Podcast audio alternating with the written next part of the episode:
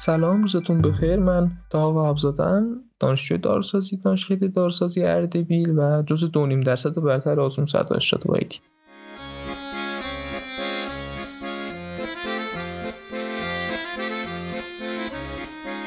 مدت زمانی که من برای مطالعه آزمون وایدی صرف کرده بودم به صورت فشرده حدود یک و نیم ماه بود. ولی اون قسمت عمده مطالعه من برمیگرده به اون مدت زمانی که طول هر ترم و سر درس اختصاص داده بودم. عملا تو اون یک و نیم ماه به مرور اون درسی که پاس کرده بودم و ازشون خلاصه نوشته بودم پرداختم. طول ترم تستنی انجام نمی‌دادم و هدفم پاس کردن درس بود با نمره درس حسابی. ولی تو اون یک و نیم ماه که فشرده داشتن درس میخوندم تستارم زدم و پاسخنامه‌هاشم مطالعه کردم. مخصوصا درس فارماکولوژی که حالا بعدا بیشتر در موردش صحبت می‌کنم تا حدودی سوالات بیشتر به سمت نمونه سوال رفته و تکراریه. به خاطر همون خوندن پاسخنامهش و زدن سوالا خیلی می‌تونه واسهتون کمک کنه. کتابایی که مطالعه کردم بیشتر کتابای تست و مروری بودن. البته من بیشتر جزء محور بودم. یعنی اول اون خلاصه‌ای که طول ترم واسه خودم در آورده بودم رو مطالعه می‌کردم. چرا؟ چون روش تسلط و کافی داشتم دیگه. یعنی دیگه نمیومدم از که منبع جدید استفاده کنم تا اون مطالبی که قبلا خونده بودم رو به ذهنم بیارم. از اون جزوایی که خونده بودم روشون تسلط داشتم خلاصه هاشو دوباره میخوندم و خب یه سری دید کلی دوباره نسبت به اون درس پیدا می‌کردم و بعد اون کتابای مروری رو مطالعه می‌کردم اون خلاهاشو پر می‌کردم و تستنی انجام می‌دادم یه نکته مهمی هم که هست این که خلاصه نویسی خیلی اهمیت داره. چون وقتی شما خلاصه نویسی می‌کنیم واسه بار دوم که میای مطالعه بکنین خیلی راحت تر میشه و با صرف زمان خیلی کمتر می‌تونید دوباره به همه اون اطلاعاتی که داشتین دسترسی پیدا کنین. اگه بخوام تک تک درس رو واسهتون بررسی کنم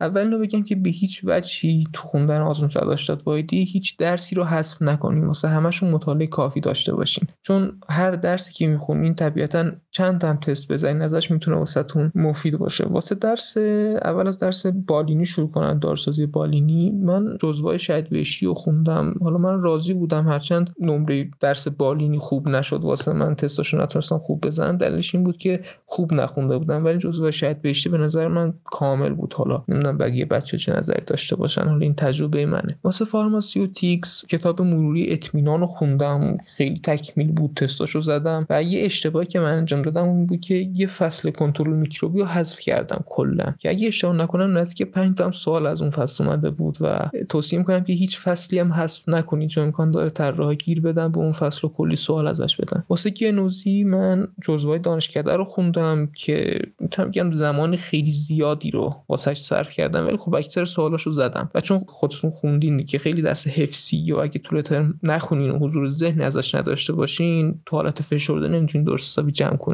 گنوزی رو. شیمی دارویی هم؟ جزوهای دانشکده رو خوندم چون خودم نوشته بودم و تسلط و کافی هم بهش داشتم اما توصیه نمی‌کنم. چرا؟ چون خیلی مفصله جزء شیمی داروییمون حالا واسه دانشکده خودمون میگم بقیه دانشکده رو خبر ندارم. حالا اون چیزی که من میگم اینه که واسه شیمی دارویی همین کتابای مروری رو بخونین کافیه چون خیلی هم تو جزئیات SAR ترکیب و ساختار رو نمیرن. طراحا بیشتر چیزای روتین رو به نظر من طراحا سوال میدن. به خاطر همین همین خوندن کتاب مروری می‌تونه واسهتون کافی باشه. تو فارماکولوژی هم که فقط تست زدن مهمه چون خیلی سوالای زیادی داره خیلی نمونه سوال داره. ولی خب طبیعتا باید اصول کلی و دستبندی داروها رو اینا رو بلد باشین دیگه.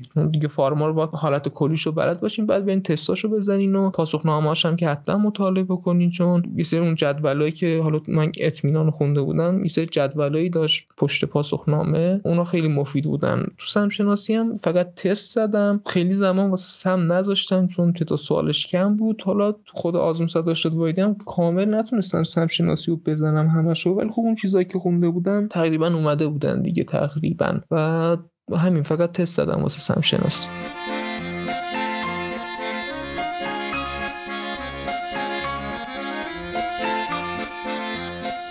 می‌خواستم اینو بگم که بچههایی که تو ترمای اولن و هنوز با دروس اختصاصی و اصلی آشنا نشدن از اول هدف خودشون رو مشخص کنن. اینکه می‌خوان چه نوع دانشجوی داروسازی باشن یا اینکه تو آینده می‌خوان چه نوع داروسازی بشن. اگه هدفشون اینه که پاس کردن درس مطمئن باشین همه درس رو یه روزی به یه جوری پاس می‌کنین و تمام میشه میره. و اگه هدفتون یادگیری و اینکه می‌خواین واقعا اون سواد کافی رو داشته باشین و اطلاعات کافی رو داشته باشین به نظر من زمان گذاشتن واسه این کار پشیمون خودتون نمی‌کنه و از راه که انتخاب کردین هیچ وقت دل سرد نمیشین. چون آدم هر بیشتر بدونه به یه رضایت درونی می‌رسه و خب طبیعتا می‌تونه یه ارزشی رو خلق بکنه که بقیه نمی‌تونن. این توصیه من بود واسهتون و امیدوارم که مفید بوده باشه تجربیاتم و واسهتون آرزوی موفقیت دارم.